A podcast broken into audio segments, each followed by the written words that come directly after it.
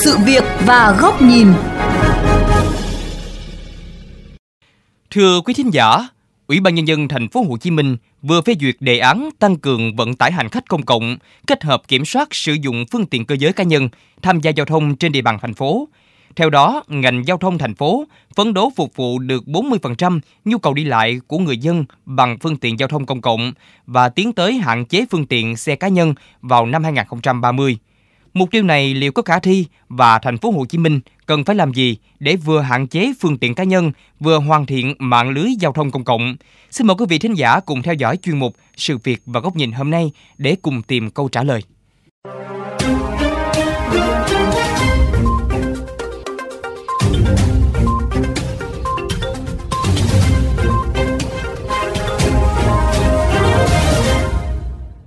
Theo thống kê của Sở Giao thông Vận tải Thành phố Hồ Chí Minh, thành phố đang quản lý hơn 8 triệu 150 nghìn phương tiện, trong đó có gần 770 nghìn xe ô tô và hơn 7 triệu 300 nghìn xe mô tô, chưa kể các phương tiện từ các tỉnh thành lân cận lưu thông vào thành phố mỗi ngày. Số phương tiện đăng ký mới mỗi ngày khoảng 174 xe ô tô và 888 xe mô tô. Bên cạnh đó, tổng chiều dài các tuyến đường và cầu trên địa bàn chỉ là hơn 4.500 km. Tỷ lệ đất dành cho giao thông gần 10%, mật độ đường giao thông là 2,17 km trên km vuông. Ngoài ra, tính đến hết năm ngoái, tỷ lệ hành khách đi lại bằng vận tải hành khách công cộng chỉ đạt gần 10%. Chỉ ra những số liệu trên để thấy rằng thực trạng phương tiện cá nhân tăng nhanh trong khi điều kiện hạ tầng giao thông đô thị chưa kịp đáp ứng, trong khi tỷ lệ người sử dụng giao thông công cộng bằng xe buýt giảm. Điều này dẫn đến tình hình ủng tắc giao thông, tai nạn giao thông ngày càng diễn biến phức tạp, ảnh hưởng không nhỏ đến chất lượng cuộc sống của người dân đô thị. Bây giờ cái lượng xe cá nhân thành phố Hồ Chí Minh á, tăng một năm từ khoảng 10 đến 15%, trong khi đường thì đáp ứng được khoảng đâu chừng 2-3% thôi. Như vậy nó mất cân bằng như đường xá thì hẹp, mình đi phương tiện cá nhân mình rất là là cực khổ. Như đi Honda thì nó sẽ nguy hiểm. Cái xe cá nhân này vô thành phố nó rất là phức tạp. Xe đông là cái thứ nhất. Cái thứ hai là vấn đề bến bãi để mà mà dừng đổ xe đó cũng rất là là khó khăn. Trước những bất cập kéo dài, gây ảnh hưởng không nhỏ đến tốc độ tăng trưởng kinh tế xã hội, mới đây Ủy ban nhân dân thành phố Hồ Chí Minh đã phê duyệt đề án tăng cường vận tải hành khách công cộng, kết hợp kiểm soát sử dụng phương tiện cơ giới cá nhân tham gia giao thông trên địa bàn. Đề án sẽ trải qua hai giai đoạn và kéo dài đến hết năm 2030. Tổng số vốn để triển khai đề án là hơn 390.000 tỷ đồng từ nguồn vốn ngân sách, vốn ODA và vốn xã hội hóa. Mục tiêu đề ra là đến năm 2025, vận tải hành khách công cộng tại thành phố cần phải đảm bảo 15% nhu cầu giao thông đô thị và tăng lên 25% vào năm 2030. Song song đó là các giải pháp tiến tới hạn chế phương tiện giao thông cá nhân. Ông Trần Quang Lâm, Giám đốc Sở Giao thông Vận tải Thành phố Hồ Chí Minh cho biết thêm. Chúng tôi sẽ tập trung vào một số nội dung chủ yếu đảm bảo khi chúng ta thực hiện người dân phải thấy được đi lại tốt hơn. Thứ ba là nó nó phù hợp với cái thực tiễn của thành phố Hồ Chí Minh chúng ta. Chúng ta đặt ra là 2050 chúng ta phát triển hệ thống giao thông ờ, công cộng là chủ lực để đảm bảo bảo lại thị phần đi lại người dân.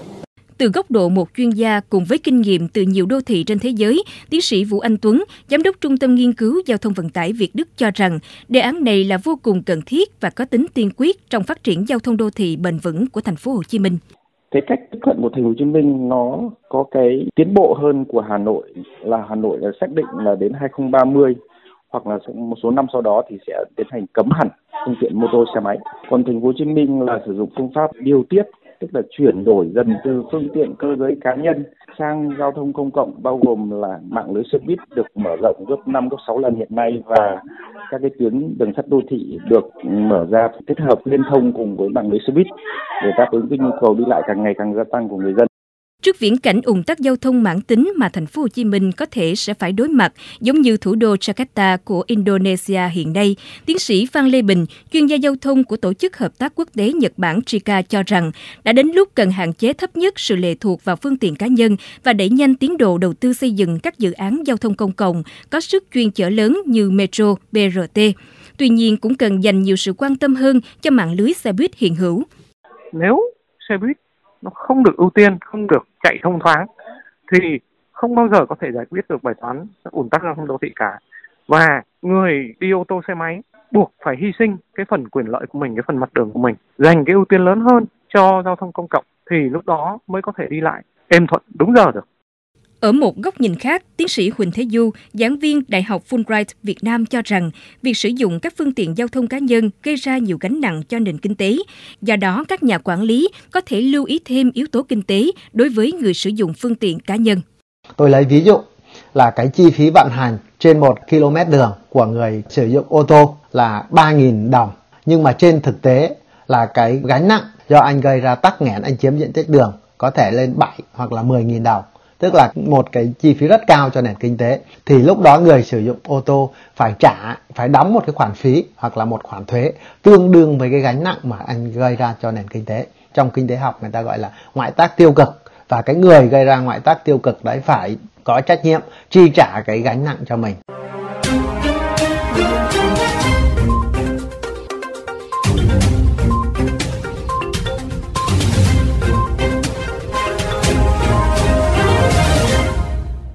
Rõ ràng, việc hạn chế phương tiện cơ giới cá nhân và phát triển giao thông công cộng được xem là những tiền đề quan trọng giảm ủng tắc, phát triển đô thị bền vững. Tuy nhiên, để thực hiện hóa cả hai mục tiêu đó là điều không hề đơn giản. Trong bối cảnh tốc độ gia tăng phương tiện cơ giới cá nhân quá nhanh, nhưng nguồn vốn và các chính sách dành cho giao thông còn nhiều hạn chế. Vậy, siết phương tiện cá nhân có nhất thiết phải chờ đến khi giao thông công cộng phát triển – đây cũng là nội dung bài bình luận ngay sau đây. Xin mời quý vị cùng lắng nghe.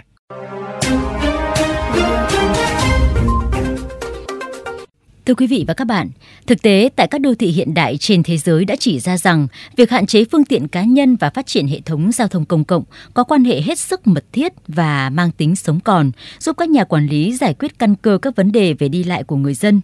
Tuy nhiên, để tìm ra lời giải cho vấn đề này, tại thành phố Hồ Chí Minh, Hà Nội và nhiều đô thị khác của nước ta là không hề đơn giản. Không thể phủ nhận rằng thói quen sử dụng phương tiện cá nhân trong sinh hoạt và đi lại hàng ngày đã ăn sâu vào nếp sống của phần lớn người dân Việt Nam. Chính vì vậy, để đẩy người dân dần xa chiếc xe máy hay ô tô của họ đòi hỏi một tư duy rất mới từ những người làm chính sách lẫn thực thi. Con số hơn 390.000 tỷ đồng cùng với 27 nhóm giải pháp cụ thể được nêu ra trong đề án tăng cường vận tải hành khách công cộng kết hợp kiểm soát sử dụng phương tiện cơ giới cá nhân tham gia giao thông trên địa bàn thành phố, thể hiện một quyết tâm đủ mạnh của thành phố Hồ Chí Minh để đảm bảo thành phố giải quyết căn cơ tình trạng ùn tắc đang ngày càng trầm trọng, tác động tiêu cực đến toàn bộ đời sống hiện nay ưu tiên phát triển cơ sở hạ tầng và mạng lưới giao thông công cộng là hết sức cần thiết.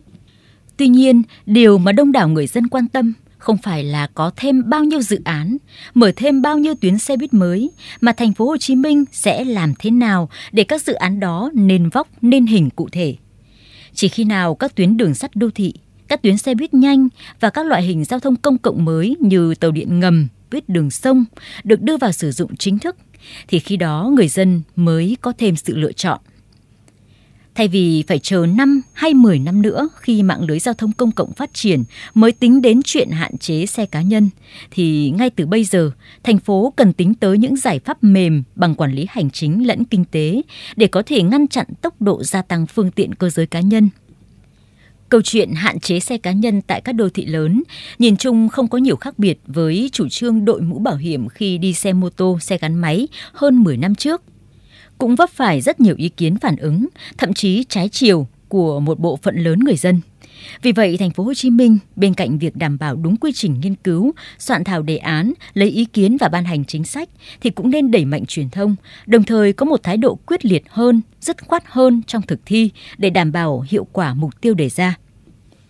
Cần phải khẳng định rằng đi lại là một trong những quyền và nghĩa vụ cơ bản của công dân được quy định cụ thể trong hiến pháp của nước ta và việc đảm bảo nhu cầu đi lại cho người dân là trách nhiệm của các cơ quan quản lý nhà nước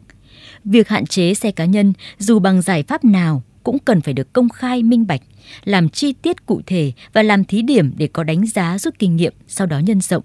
tránh hô hào chung chung gây lãng phí nguồn lực xã hội. Rõ ràng chỉ khi nào người dân được biết, được thấy và có sự lựa chọn phương thức di chuyển hiệu quả cho mình, cho cộng đồng, thì khi đó phát triển giao thông công cộng mới thực sự phát huy tác dụng. ủn tắc giao thông mới được tháo gỡ, đô thị có cơ hội để phát triển bền vững.